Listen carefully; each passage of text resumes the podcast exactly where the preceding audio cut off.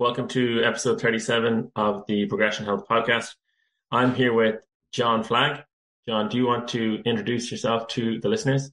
Yeah, Ross, I, I really appreciate you bringing me on, man. Uh, my name is John Flagg. I own a company called Rebuild Stronger. We do online strength coaching and rehab primarily for powerlifters. We, we do have weightlifters, CrossFitters, strongman competitors, military, fighters all on the roster, but we really do focus on powerlifters. Um, and that all started a few years ago with my connections with Clinical Athlete, which we actually talked about before we hopped on air. Um, and background wise, I'm actually a certified athletic trainer. I've been one for, I'm going to make myself feel old now, 15 years, 16 years at this point. Um, so I started off as a clinician first, and that's where all of this stuff came together. I'm super fortunate to have two awesome staff members uh, in Christy Fisher, who's a pelvic floor physiotherapist up in Manitoba, Canada, and Wyatt Christensen, who's an exercise physiologist uh, out in Arizona. He's actually no, he's in um, Colorado Springs, Colorado now. He just moved. Uh, they help me out a ton, and I've got just a great team of people that I get to work with every single day. Right, good, yeah. Um, so, in terms of like your typical client and, and who you you work with uh, with your team, who who do you typically like like to work with? Who are your favorite clients to work with? Ones that like to communicate a lot. Um, I know the answer is typically like what sport they participate in. Uh, but for me, like client or, or coach athlete relationships really important. So yes, most of the roster is filled up of powerlifters and strength athletes, but the ones that I really prefer to work with are the ones that want to soak up information. They want to be a part of the process, not just be told what to do. Uh, and they're super open to giving and receiving feedback, which to me is one of the most important aspects of, of a good coach athlete relationship. So those are really what I look for in my athletes, uh, as well as you know just being a good team fit, which typically means those things. Like communication is key. We have to have hard conversations. If you're willing to do that, then I know you're willing to take the steps to, to get better. Nice. So I know that uh, traditionally the kind of typical approach with programming anyway was you know, do three sets, do 10 reps at, you know, 100 kilos. That's your, that's your program there. Do that, you know, as a coach or I feel like I'll just speak for myself and say that's kind of typically how I felt like it was, right? But you're talking a lot about collaboration. So, you know, why why collaborate with the client and why get their feedback and communication? Because wouldn't that just make more work for everybody involved? I find it makes less um because one of the things that a lot of people chase in the industry, whether you're a clinician or a coach, is compliance. Compliance is really, really important. Like if your athlete believes in the program, if they believe in what they're doing and they understand what the compliance is probably going to be higher, buy-in is probably going to be higher and results are going to be higher because your athlete can train with intent. Like a great example, you, you mentioned three by 10 and I literally like when I hear that, I'm like, I just don't want to do that today. Right. Especially when you, you're too many reps. More, too many reps. Maybe you're a more advanced lifter. Maybe, you know, for me, it's just the intensity for a straight set like that. Just with what I'm lifting now, just it, I, I don't, I don't like the sound of it. But if you said, okay, cool, John, let's do a 10 by three with 60 seconds rest. I'll be like, down, done, 100%. It's the same amount of volume, probably to use the same amount of intensity. I'm to have controlled rest intervals. I'm to get the same amount of work in, but I'm to actually do it. And like that, that's where that collaborative process comes in. Because if I can get my athletes to train more frequently, train in a way that they enjoy, still work super, super hard. Because it's not like we're, we're not working hard.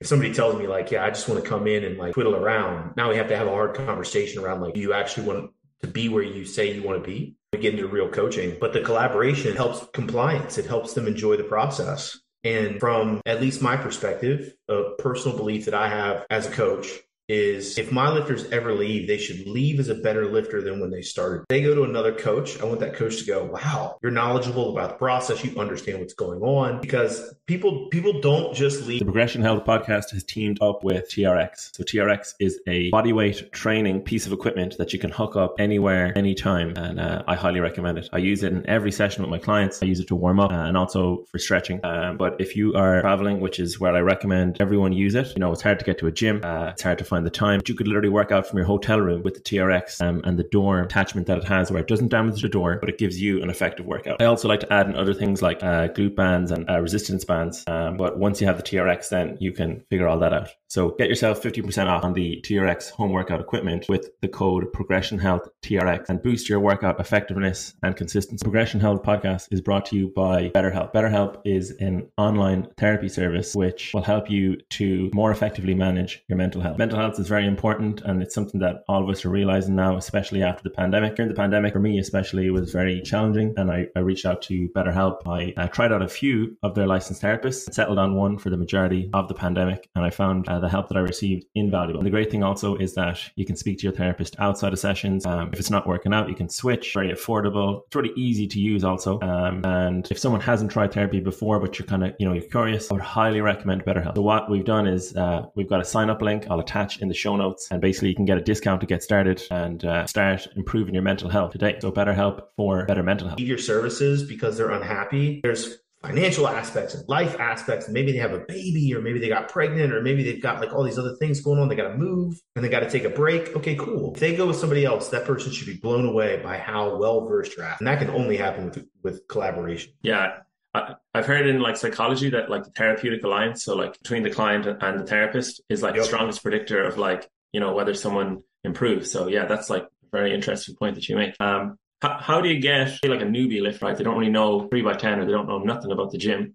How do you get them to kind of figure out what they like? How do you, how do you kind of bring along that collaborative process with somebody who's, you know, not much experience? I'll be honest with you. I think, um, I think the same process applies to very advanced lifters and beginner lifters. There's still going to be some level of experimentation. Now, the entry point, like the door that I start them in, may be different. I might start a beginner off with just a super basic structure. You know, everybody makes fun of uh, like five by fives just because, you know, Rippetoe falling from grace. But like a five by five is a great starting point for most people. Let's just like see where you're at, learn the movements, move around like a baby giraffe for a while. Like let's let's figure it out. And then we can really start to see where like what brings results and what do you enjoy doing. An advanced lifter i'm probably just going to change the entry point. If you start with me and you're like i've been doing conjugate for 10 years i'm not just going to go throw you on like a super straight russian linear progression immediately. Like let's let's get something that resembles conjugate and let's start pulling stuff out and and seeing what what sticks what you like what we can change to get that result to go. Because it's going to be experimentation. As coach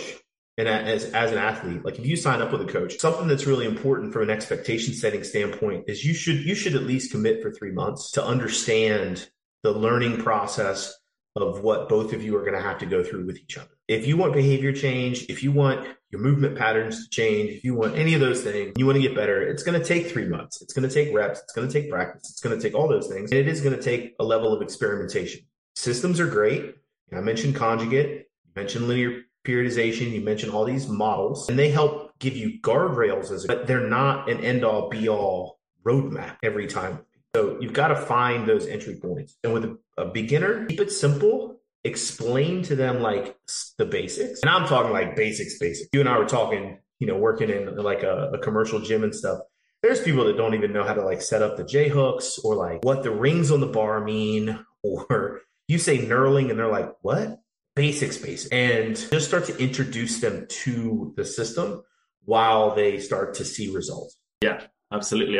It's funny. I'm actually just kind of reminding myself of how being in the gym like every day, I pick up on little things, but like a new person to the gym or even someone who's been there a few months that just wouldn't be comfortable or they wouldn't know how to set up or do all these little things that I take for granted. So yeah, that's a good point. You mentioned, you know, some of the, the clients you work with are powerlifters or you do like rehab work. Can you just talk a little bit about like rehab work? Um, what is it and like the importance of it um, or who it's important for? Yeah. Uh, really the, the, the company originally started with me primarily rehabbing injured powerlifters back to the platform.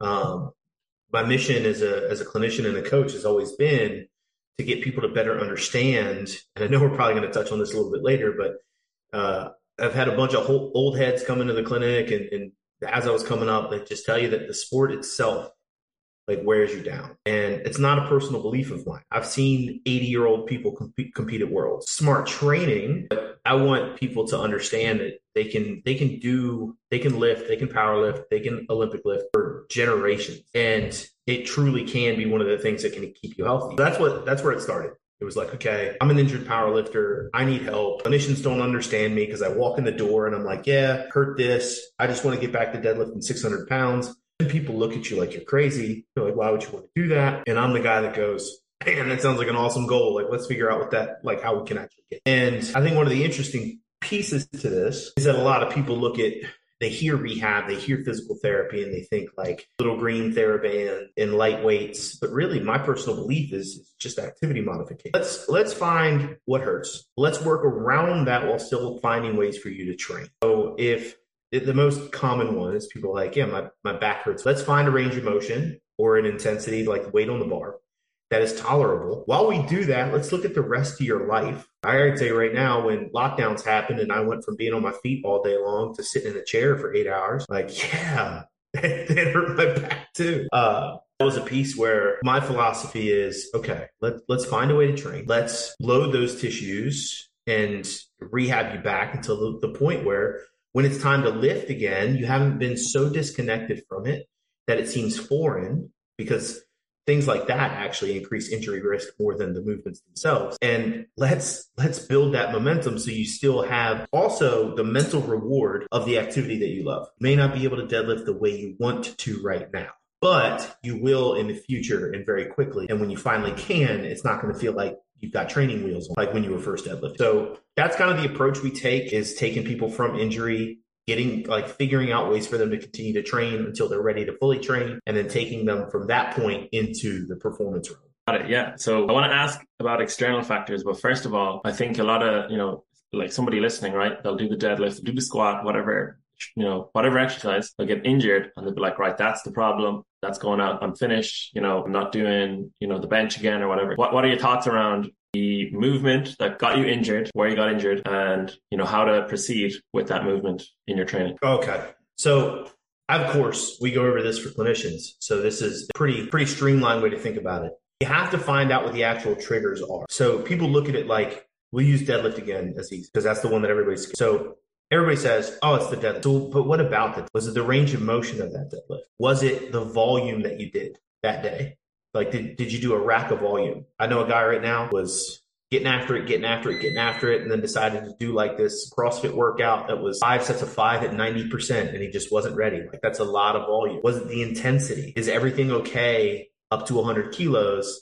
And then as soon as you put five more on, like, oh, this is starting to get painful. Or is it the frequency? Are you okay? Can you recover well deadlifting once a week? And then as soon as you slide that second day of deadlift in, like, back doesn't recover from day to day. We have to find those. It's not the lift itself, what goes into it. And that's when you have to start digging in deeper because at that point you can then start to choose. And yeah, some of those things spill into each other, right? Like it may be hurts just off the floor and it hurts once I get three reps in. Okay, cool. As coach, what I'm going to select is a two inch block. So I get rid of that first little bit of range of motion. And all we're going to do is doubles. We may do eight doubles. All we're going to do is doubles. And now all of a sudden you're back to deadlifting pain free or at least at a tolerable level that you can see progress and see yourself get better because we're not aggravating it ever. So what people tend to do is they take the baby in the bathwater and they chuck it out a window while they're driving 70 miles an hour. And they're like, yeah, I'm just never going to deadlift. Instead, find the entry point. But you got to break it down into more than just the entire movement itself as being like the all encompassing. There's so many variables that go into it that you have to explore. Absolutely, so many variables. So, like, let's say somebody is a little bit scared of the deadlift, right? And you know, we could even talk about why people get injured in the deadlift as well. But they get injured in the deadlift, and they're just like, you know, what the hell do I do? Of course, their only option feels like to stop deadlifting. You know, so uh, what would you say to somebody who's kind of like, I guess, a little bit hesitant about going back deadlifting specifically after you know they tweaked their back? Okay, so there's there's two really really important like qualifications. Number one, is it actually worth it? This is something that's really important. And I think, uh, I know we're going to talk possibly about the Kevin Bass, but you know, for me, everybody sees Robert Overs posted posts and stuff like that with any, and this is what I find super interesting about lifting. We have NFL football players that get cracked in the head and people are like, yeah, you signed up for it though. Like they just don't care. You know what I mean? We've got, now you're starting to see incidents of CTE in soccer players internationally because they're taking headers like crazy. So, but it, like general public goes, yeah, but you signed up for it and you're getting paid and you're doing all this stuff. So it's fine for my entertainment. It's okay. But as soon as somebody gets hurt at a really high level in lifting, they're like, oh, idiot. Look at them. Can't do that. The thing is, is all those people signed off on that level of risk. The higher you get in performance, the higher you get in standing. Like I always use Ray Williams as an example. Like Ray squatting a thousand pounds, guys. Like there's not a, a, large margin for error. The risk becomes very, very high, but he signed off. He said, I'm okay with it. What I do in the gym, I'm okay with. I've signed off on it. And like, I, I'll, I'll be honest with you. I mentioned this last night in another show. I'm at the level right now where I'm getting to a point where I'm going to have to sign off on additional risk because my training has to be something. So my first question to people, if they're apprehensive is, okay, cool. Is it worth it to you to bring that back into your training? If you're a powerlifter, the resounding the resounding answer is typically a yes. Most people are like, yeah, I want to get back to deadlifts. I want to get back to competing. There's no such thing as a squat push. like, no, you have to deadlift. So people are like, yeah, okay, cool. So that's barrier number one. If it's a no, all right, cool. We can figure out whatever else you want to do. We can figure out what your next goal is and we can we can achieve that. However we want to achieve. Once that happens, and once you say yes, now we have to navigate other things. We mentioned the training aspect of it, but we also have to understand there are days where you're going to be fearful. There are days when you're going to come in and it, you know it's going to be a little bit more sore. You're going to have to make more modifications and you're going to have to change things around. That it's not going to be a straight line. Just like training's never a straight line. That's the other piece that's always funny. It's like, yeah, my strength goes up and down and that's normal, but like injury, I should just go in a straight line and recover like a robot. No, it's going to be up and down. Understand that. There's going to be days where it's, but the key is just like when you were super healthy and you felt tired, you felt banged up, you stayed up and watched too much Netflix last night, you still drug your, your ass to the gym. And when you're done, you're like, oh man, I feel great. I don't regret going to that, for that workout. Same mentality. You have to come in with that approach. Yeah. Because reps are going to make you feel better. Reps are going to make you feel more confident. You have to break the expectation. The expectation is I'm going to pull this and it's lights out. Make good choices, modify the way you have to. And what you'll do is you'll pull it and it won't. And then you go, oh, that felt good. Lock it up as a win. Yeah, I feel as though the uh, you know keep moving forward and, and, kind of modify your approach. It's like that's just such a, a useful way to approach something like a deadlift where you know maybe with the barbell that caused the injury, use dumbbells, use a Smith machine, use whatever you have to, but uh, modify. Um, so you, you mentioned external factors that go into an injury, right? So we're in the gym, get injured on the deadlift, doing the barbell, but what are external factors outside of that setting that might have, you know, played into the pain, the injury that you feel? And there's so many. There's so many that like even from a scientific standpoint, we don't know all of them yet, and we don't even know the magnitude that they actually. Uh, one mindset though that I do find to be really prevalent, and this this is more common decades of people thinking this way, is that it's it's physical activity that leads to injury period. And if you look at any of any recent studies especially along like low back pain and those sorts a greater indicator of pain incidence is a sedentary lifestyle. So say, say, that again say that again. That's a, that's an important point. A, a, higher prevalence of injury or pain comes from a sedentary lifestyle. So you're so movement exercise working out that is going to cause a lower risk of injury than protective. protective. Okay. Then you know just doing nothing we'll say being inactive. Yep, yep and everybody understands like you go for a walk you go for a run like your heart adapts your blood pressure goes down like these health markers happen.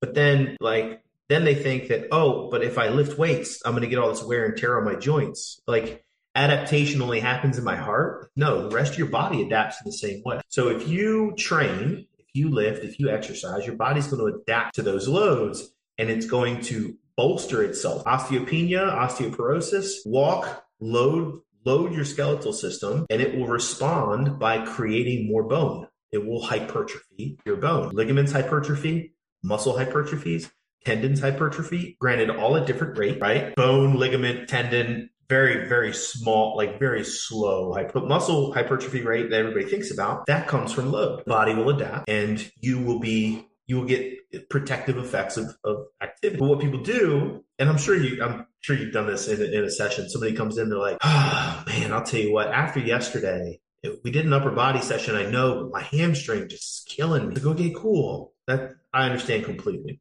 And all you did was like bench press and rows and like a couple pull downs and then some shoulder work, and you, you got them out of the gym, right? Most of it was seated, so you're like, I don't understand what's going on with your hamstring. Well, then they tell you, yeah, but you know, I, I went and I, I was driving around, had a whole bunch of stops. I was getting in, in, and out of my car. I think it was probably like 30 or 40 times. I'm not used to that. Okay, so you thought it was in the gym that something happened, but you got in and out of your car 40 times. Wait a second. Like, let's talk about this. Let's talk about out of the gym activity level. Let's talk about staying up and binge watching Ozark. Let's talk about like your, your Apple TV subscription. Let's talk about your drinking habit. Let's talk about like the food quality that you, how frequently you're eating or not eating, how many meals you skip, what your work stress look like?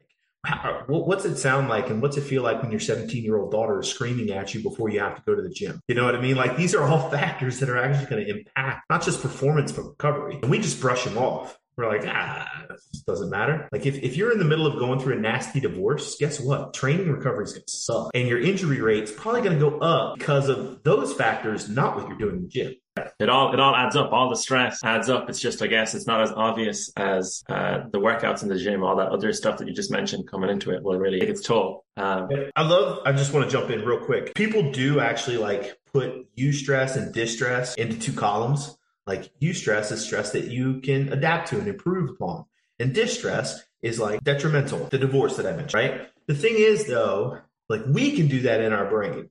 That sounds off, but your body doesn't know that. It's just stress. It's just something that it has to respond. And most of the time, it's going to respond in fight or flight. It's going to dump a bunch of cortisol into your bloodstream and ask you for energy resources to recover. And sometimes it's just too much. So that all adds up. Yes, it may be eustress. Going to the gym is is beneficial. It, you'll adapt to it. It'll be great.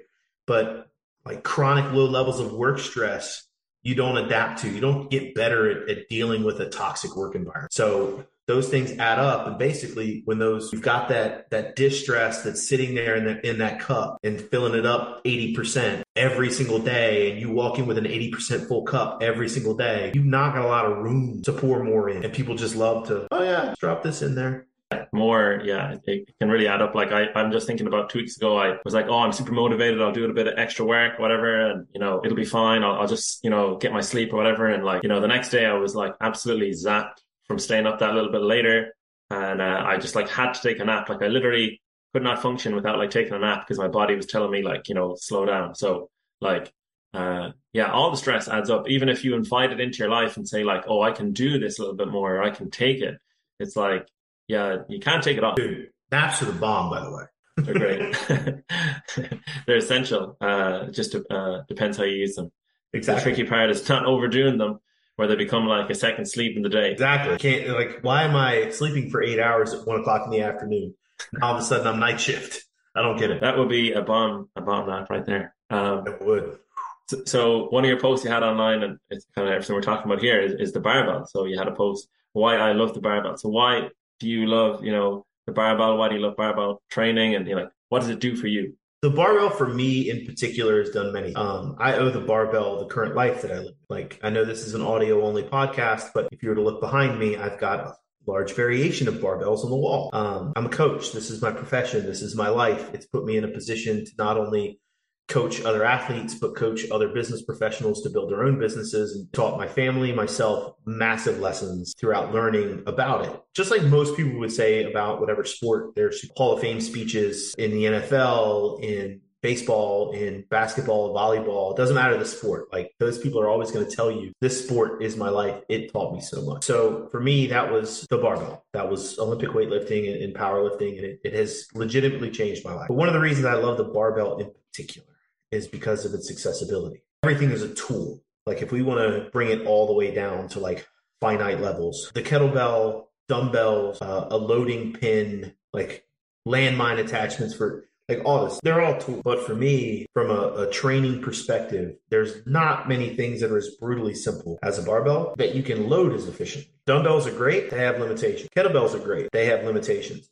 The barbell is amazing. It also has limitations, but you can load it in a balanced manner, overload the hell out of it. Like, yeah, if you want to squat 100 kilos, my suggestion is to put it on a bar because if you want to pick up a 100 kilo dumbbell, you're going to put yourself in a funky position. So it allows such variability in training in such a simple way. Plus, on top of that, outside of the fact that like most gyms also have an extensive rack of, you can pretty much go into any gym in the country and find, it may not be in the best condition. It may not be the power bar that you love, you know, it meets, but it's a barbell. Can't say the same for kettlebell practitioners because I, I think kettlebell sports actually amazingly fascinating.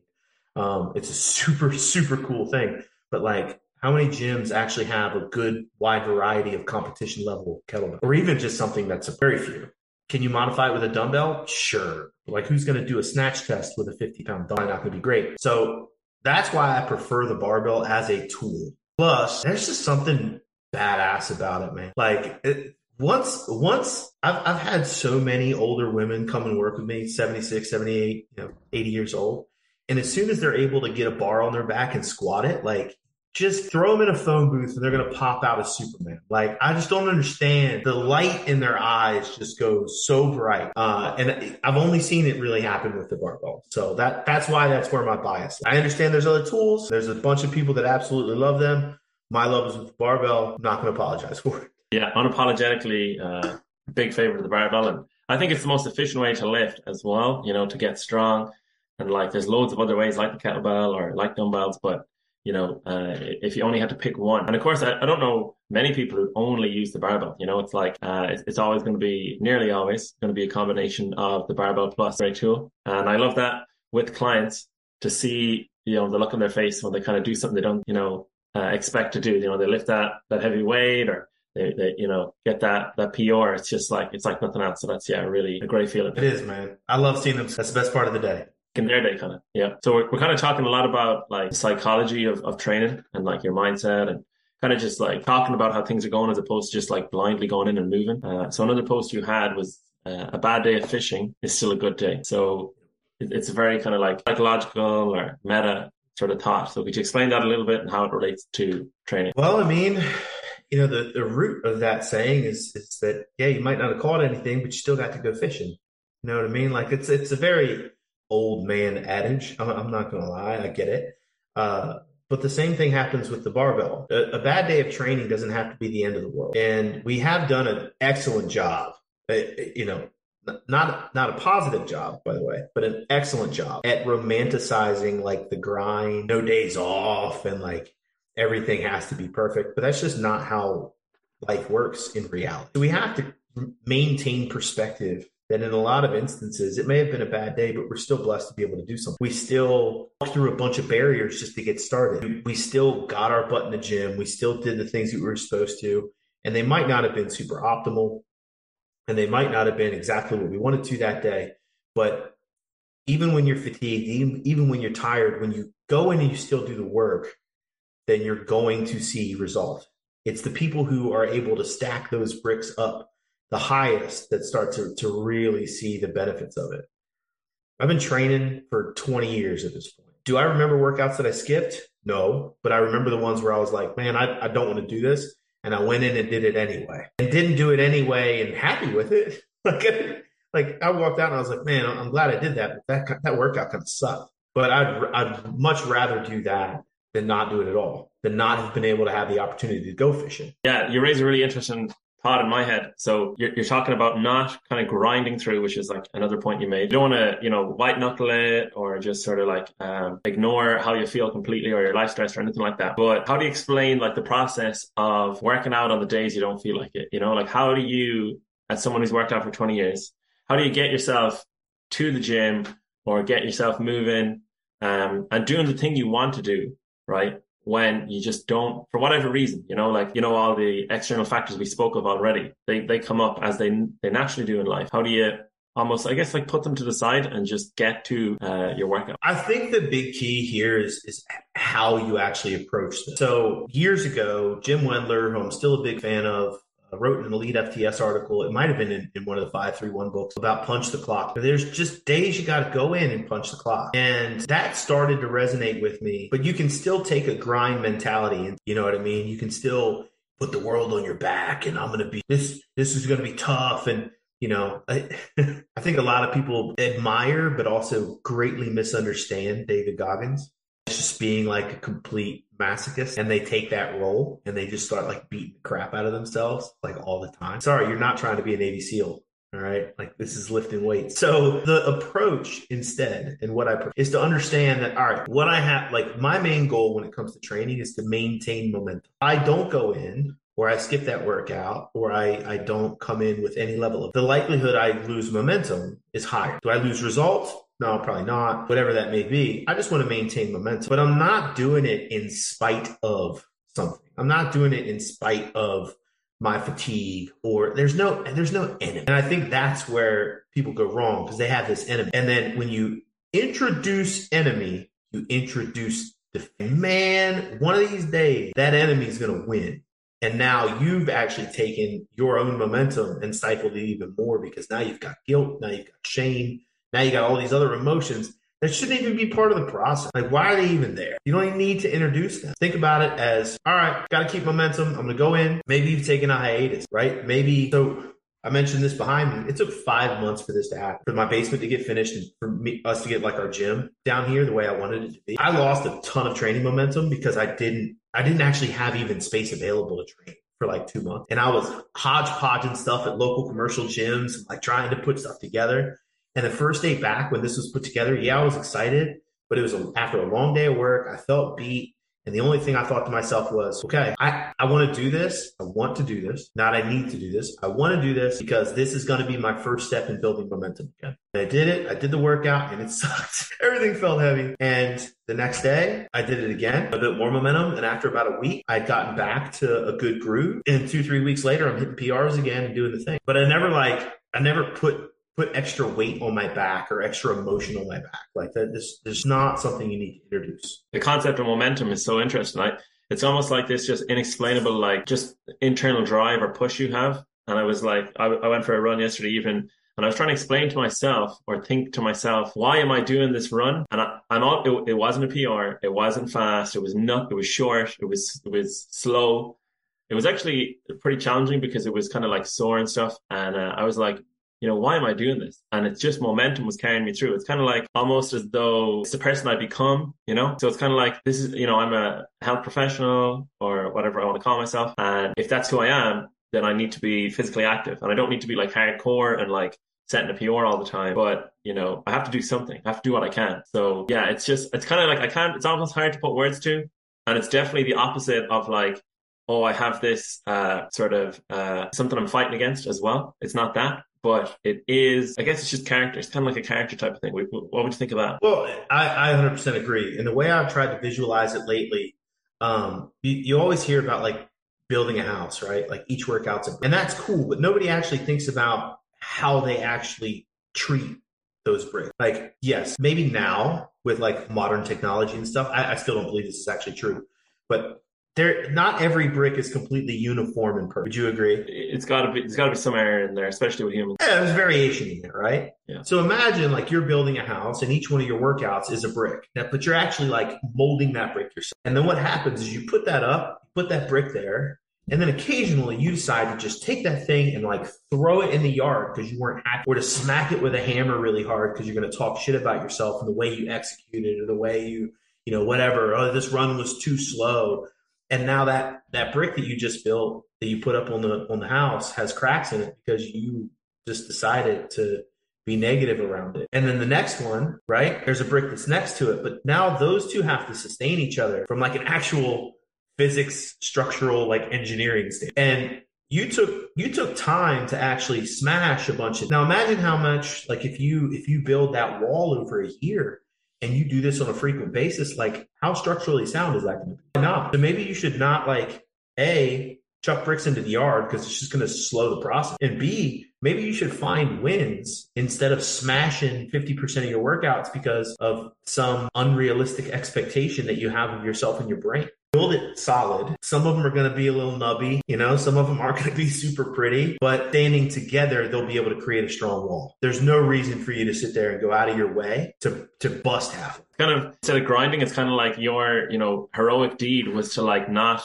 you know, call it quits on the, you know, the little streak you built up or the commitment you'd made to yourself or the, the house you're building. Like, you know, instead of like throwing that brick away, your, your PR for the day, that just that single day was like, I didn't just smash the brick and let out all my anger and like, you know, uh, not stay aligned to like who I am or the commitment I made to myself, but I just you know, I got to uh, I got to the gym and I just did what I could. That was huge because I had, you know, you had 101 reasons to to quit, you know. So yeah, it's that's that's the kind of the beauty of working out. It becomes so much more than just like moving the barbell from like A to B.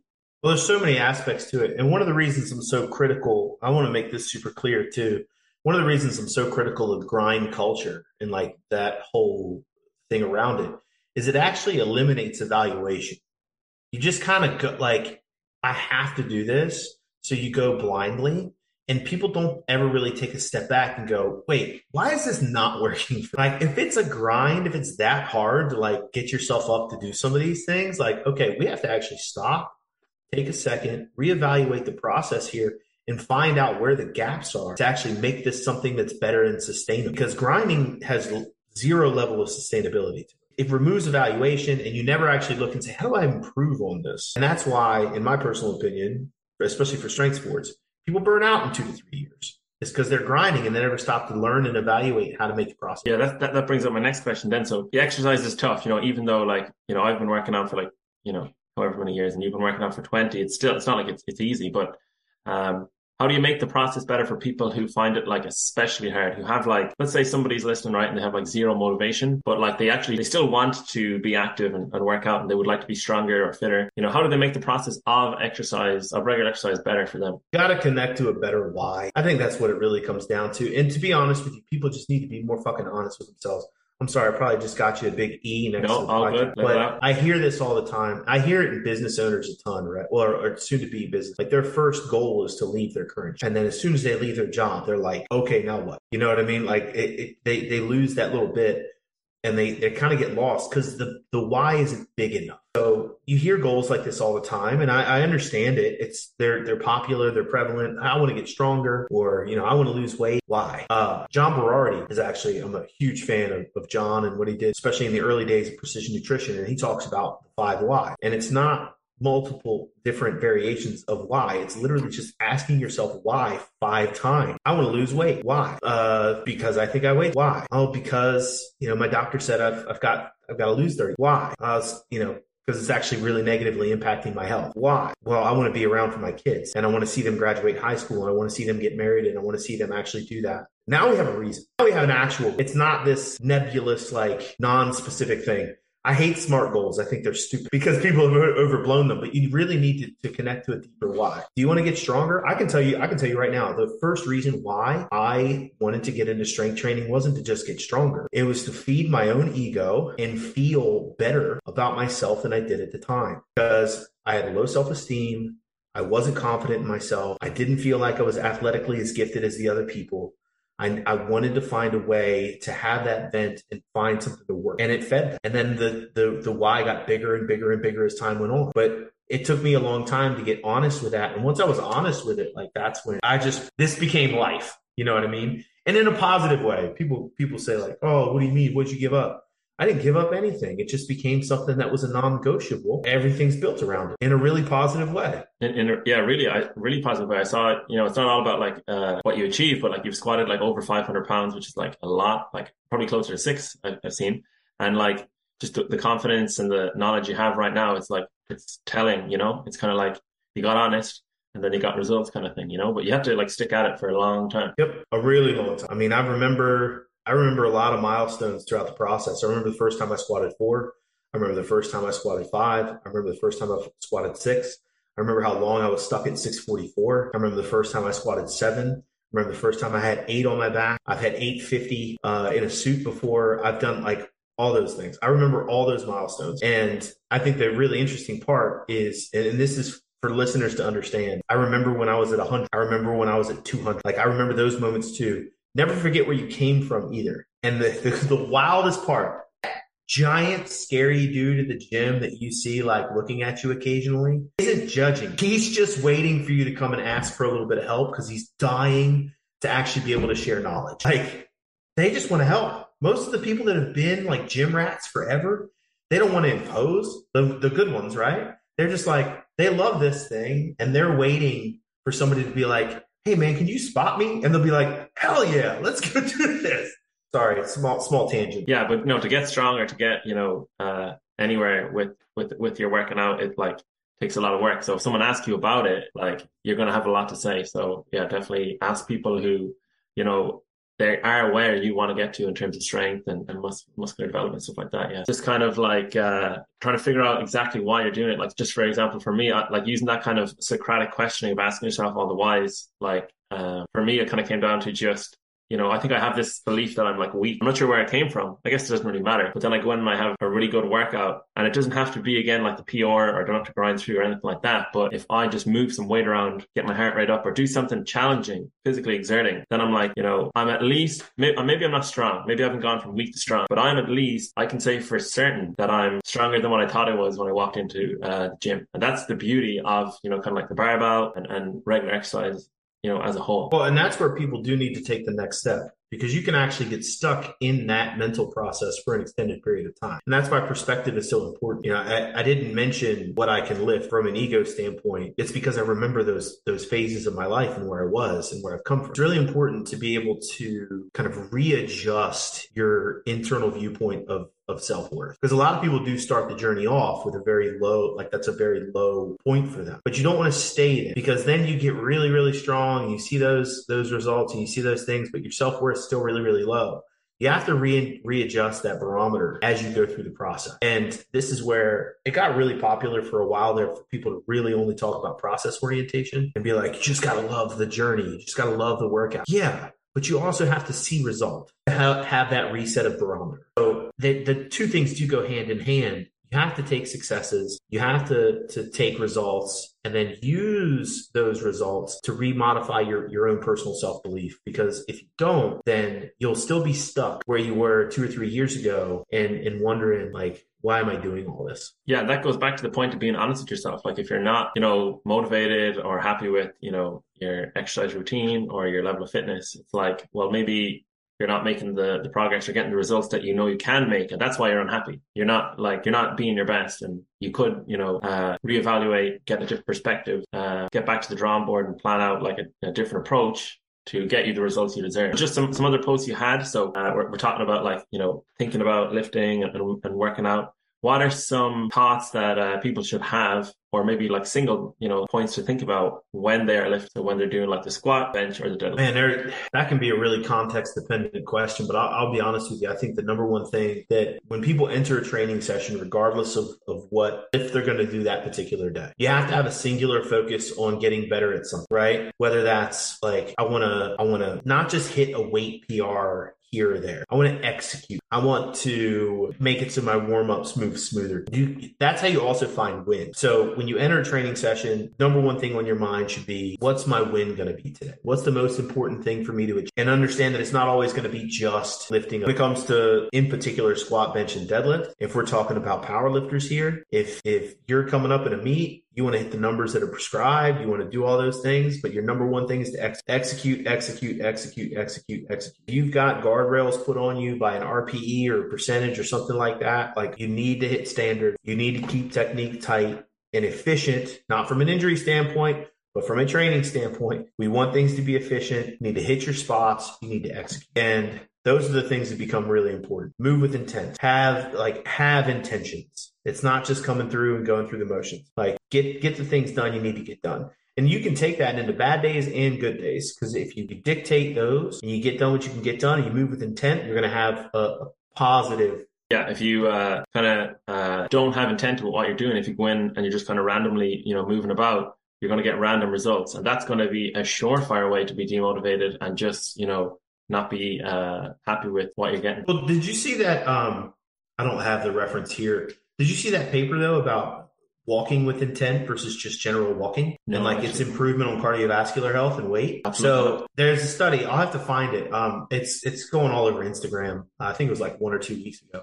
Uh, where they took subjects and one of them they had like an actual planned walk and the other ones like the control group just had their normal daily NEPA you know, because I mean, as, as coaches and trainers and, and clinicians, we've always talked about NEPA, non exercise physical activity, and how important it is. But they found that the walking group that had like an actual planned, intentful walk saw greater results in cardiovascular health and weight loss and higher calorie burn than the other with steps and like time walking adjustment. So intent means a lot. Intent matters. Like if you want to move a bar as fast as humanly possible, you have to do that. If you want to be super strong, you have to move those things maximum. Not like, oh, I'm just getting reps in, you know, doing the thing. Like that's not how you get. You have to move with intent. And you can add in so much more intent or so much more meaning or purpose to what you're doing if you just kind of look in the right places or you think about it a little bit more, or even you know something simple as like you plan. You know, if you just plan. Uh, that can go so so far. Yep, agreed. Um, so you just mentioned injuries there. Um, and you know you do a bit of rehab work. That's probably like your, your primary work. So one of your other posts was uh, there are many ways we can reduce pain. So what are some of the ways that uh, we can reduce pain? Um, is pain completely avoidable? Is pain a sign that something is wrong? You know what what's the story with pain? Pain is one of the most complex subjects. You can do an entire series of podcasts strictly on pain. Um, buddy of mine actually has an entire course on uh, but i'm going to answer one of these questions first and that is is pain avoidable it is not in any way, shape, or form avoidable. Now, let me qualify and give a little bit of detail as to what I mean. Pain is a normal survival mechanism. It can exist within an environment where there's tissue damage and when there is not. And that's one of the things where I think a lot of people go, What? That like you've raised a couple eyebrows, like I don't understand what you're talking about. Pain can exist when no damage exists. It is a threat response from the body and the brain saying, whoa, whoa, whoa, whoa, whoa. What is? We've seen it on multiple occasions. Some of the largest studies on low back pain, taking people with massive amounts of disability, massive amounts of, of inability to move or anything like that, have completely clear MRIs or MRI scans that wouldn't indicate anything malicious. Then you have these people that are walking around, competing, working, no pain, doing their thing with like miserable MRIs. like you look at it and you go, oh my God, how are you alive? Please, please, please sit down. Please sit down. So pain can exist in the absence of damage. So that's like one of the first things for people to understand. Reasons that pain is unavoidable is because of those reasons. It's a normal human experience. You stub your toe, like you're, you're, all those things are going to happen. You're going to get a toothache. If you train long enough, you're going to sustain some level of injury from training. Like it, it it's just going to happen because you cannot control literally all the factors that contribute to pain. But when it happens, what are some things that we can do to help mitigate it, manage it in a better better sense? First and foremost, if there's a key to pull out of all the all the big words that I just said, it's that pain is normal. We've treated it as abnormal. We've treated it as this like huge, terrible, big elephant in the room. It's not. It's a normal part of life. I mean, I'm sure there's everybody listening at some point has like been sitting in a chair and like the side of their leg just starts randomly hurting and you're like, hell is that? Just happened. So don't panic. Something happens in the gym, something happens at home. So don't panic. Breathe first. Assess. Okay. What's going on? The next move as best as possible. And I cannot exp- like express this enough. Movement can be extraordinarily extraordinarily beneficial because like I said before, pain is a threat. What you have to do is get the threat level to come down by like let, us use your finger as an example, right? Smash your finger in a door. The whole thing hurts you don't want to move. As time goes on, you start to explore those ranges of motion and they don't hurt. You go, okay, I'm good through like, then you hit the spot that it does hurt. Okay, now I know where the, the boundaries. But if you never moved it, you just stick your finger straight out indefinitely for God only knows how long until it completely stops hurting and you lose function there. So move as best you can through it. I always say like keep it tolerable. The reason I use tolerable is because everybody has their own sense of pain and distress. And then lastly, don't be afraid to tell somebody. Don't, don't be afraid to tell your friend, your training partner, a clinician, something like that. Don't be afraid to actually voice that you're in pain. It's like, hey, this hurts. All right, cool. Because that'll give somebody else to help you figure it out.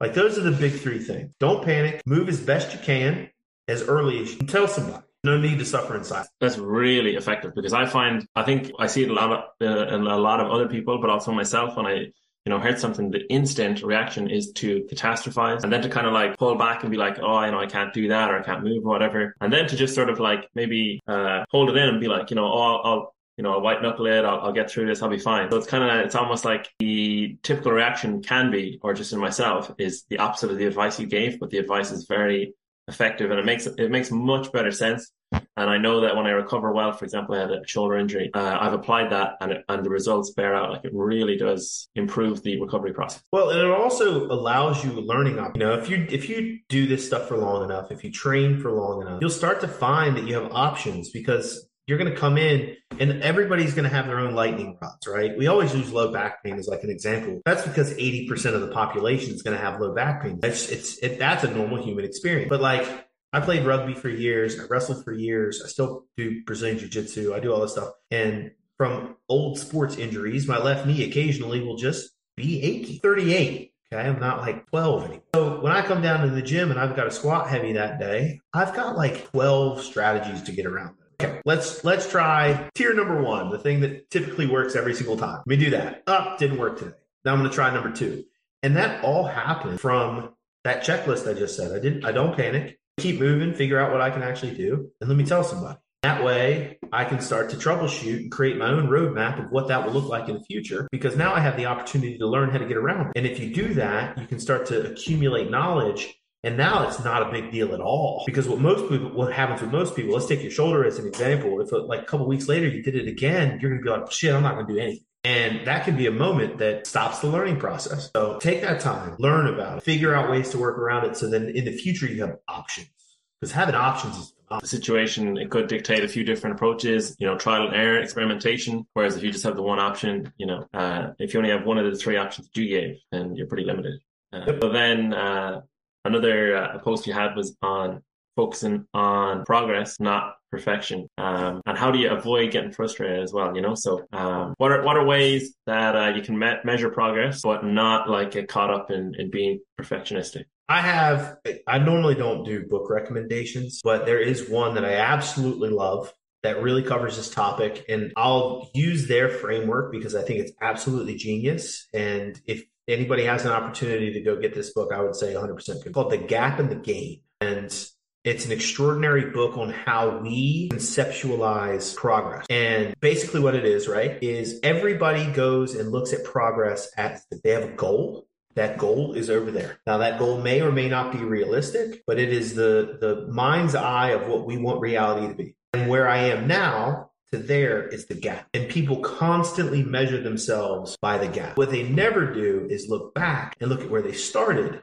to see the gain. And anytime you're in that negative place, anytime you're looking at it you're looking at progress and going, oh, this is stalled, this is blah, blah, blah, you're in the gap. You're looking at what is more than likely an unrealistic expectation. And looking at the distance that you are between it and then. And even if you're super close, it doesn't matter because it's always framed as a negative. The best way to go about this is to actually start setting game land. Okay, cool. Like I'm starting this block. Where's my starting point? So that I can go back and look and say, all right, cool. Look at the progress. I've, and it may be one more rep and it may be five more pounds or it may be, you know, just feeling generally better or whatever it may be. But you got to look at the gain and start to measure that as your actual progress and not the distance that you have from your goal as your progress.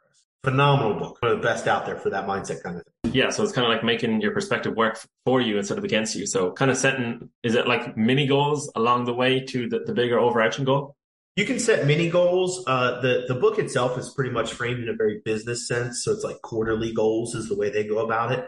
But like in this particular instance, you could look at you could look at quarterly goals if you're looking at you know lifting over the year you can look at training blocks and, and start to, to break it apart that way. And in that in that case, so we talk about KPIs occasionally, key performance indicators. You have to pick the things that are important to you, right? Is that your max squat? Maybe. Is that your, you know, pace on a three mile? Maybe. But you got to pick those KPIs that matter and then have a starting point. This is where I started not two years ago before you had kids and like, you know, all, all of life happened. Like literally your most recent performance of that metric. That's the starting point. And then you train through parts of your block and you can look at the gain. The other, the, the, the big mistake people make with this is they try to measure the gain from when they were like at peak performance on, in a once in a lifetime performance type thing. And they're like always trying to chase that. No, that's actually you're in the gapping. So most recent performance, use that as a KPI and then build build the program forward from there so you can look back at that most recent performance KPI. Yeah, for some people, they, they, they hold on to like their previous best when they were like, you know, no kids, you know, no responsibility and like totally just like perfect circumstances and they forget like you know the gap in between where they are where they were then to, to now is like you know they're like a working professional with kids or like you know so many more different responsibilities and it's like you might not ever get back there again but you can definitely make a significant amount of progress um if you just kind of shift your perspective yep so just one of the, the final questions here. The debate that uh, Kevin Bass brought up about uh, the ah. squat and the deadlift being dangerous, specialist lifts. So he's recommended that most people they don't. I want to be kind of clear about like you know what he said. So I'm pretty sure it was that most people shouldn't squat and deadlift heavy. I think that's what he said. So you know if we just if we just kind of give him the strongest argument or the strongest point, you know to to operate from. We'll, we'll say, you know, so his case is that the average, you know, Gen Pop person should not lift, you know, two x body weight on the squat or the deadlift. Take it away. What, what what's your opinion on that? I I would actually find that piece hard to disagree with. because It's typically not somebody's actual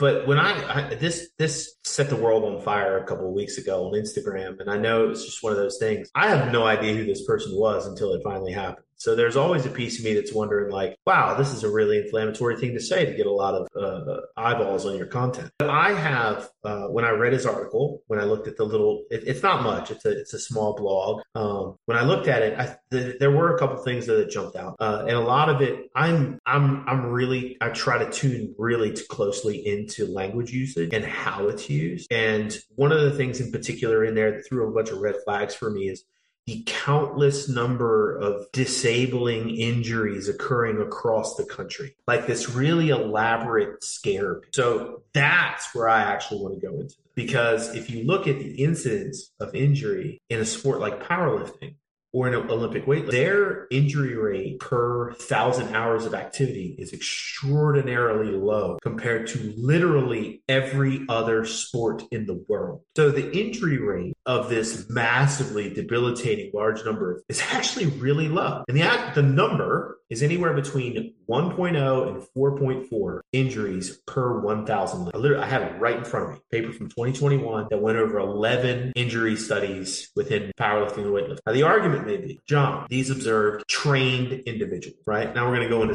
the, the, the science methodology nitty gritty. Yes, 100%. Is that going to skew the evidence? Well, absolutely. My argument, though, is that yes, they are trained individuals. They are able to use a higher load and have a higher capacity for using that load. Why do we all of a sudden view Gen Pop as completely different when their skill set's lower? So the intensity being able to handle is going to be lower. Their risk is all going to be skill dependent. And if if skill dependency is the largest risk factor of something that is a squat or a deadlift, a functional standpoint, and I, I always hesitate to use that word because it just got like bastardized for years. But like from a functional standpoint, don't we want their skill set to be greater? We want people to do like general foundational movements with implements that load them appropriately and give them the ability to actually get better at them because I would much rather have, you know, my grandparents able to pick up a box from a seated position in a much more comfortable way than not. So that's that that's my argument to the approach. It's the fear mongering of injury around it. Sure.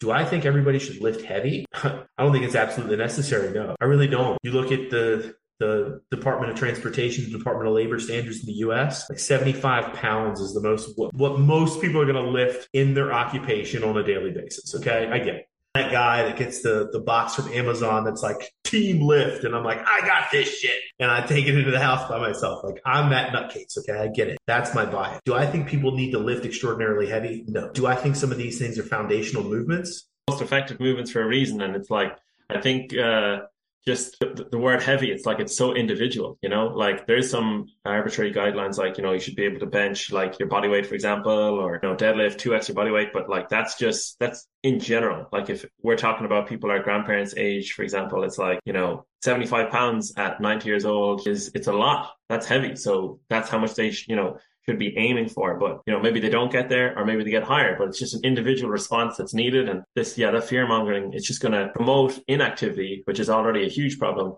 We need to be promoting the opposite. Here's, here's my last, and the first time I'm posing this argument. So I'm hope, hopefully I formulate this well. If, if this is massively like all over the place, you just say, John, shut up. A lot of the things we look at when it comes to physical activity and, and exercise selection for Gen Pop is for injury risk reduction along the lines of fall risk. Fall risk is still a super prevalent thing. Tons of people die from falling on a regular basis in the United States still. And they fall not because of the fall itself, but because of the injuries sustained in the fall that put them in a position where quality of life decreases substantially and they're not able to live the way they want. You break your femur in a fall. So I've heard the alternatives that people pose when it comes to like don't squat deadlift, single leg Romanian deadlift, single leg squat. Many of these things that are very difficult to load and also have a very high balance, even if they've got like a, a balance assist or something. My argument is actually with load.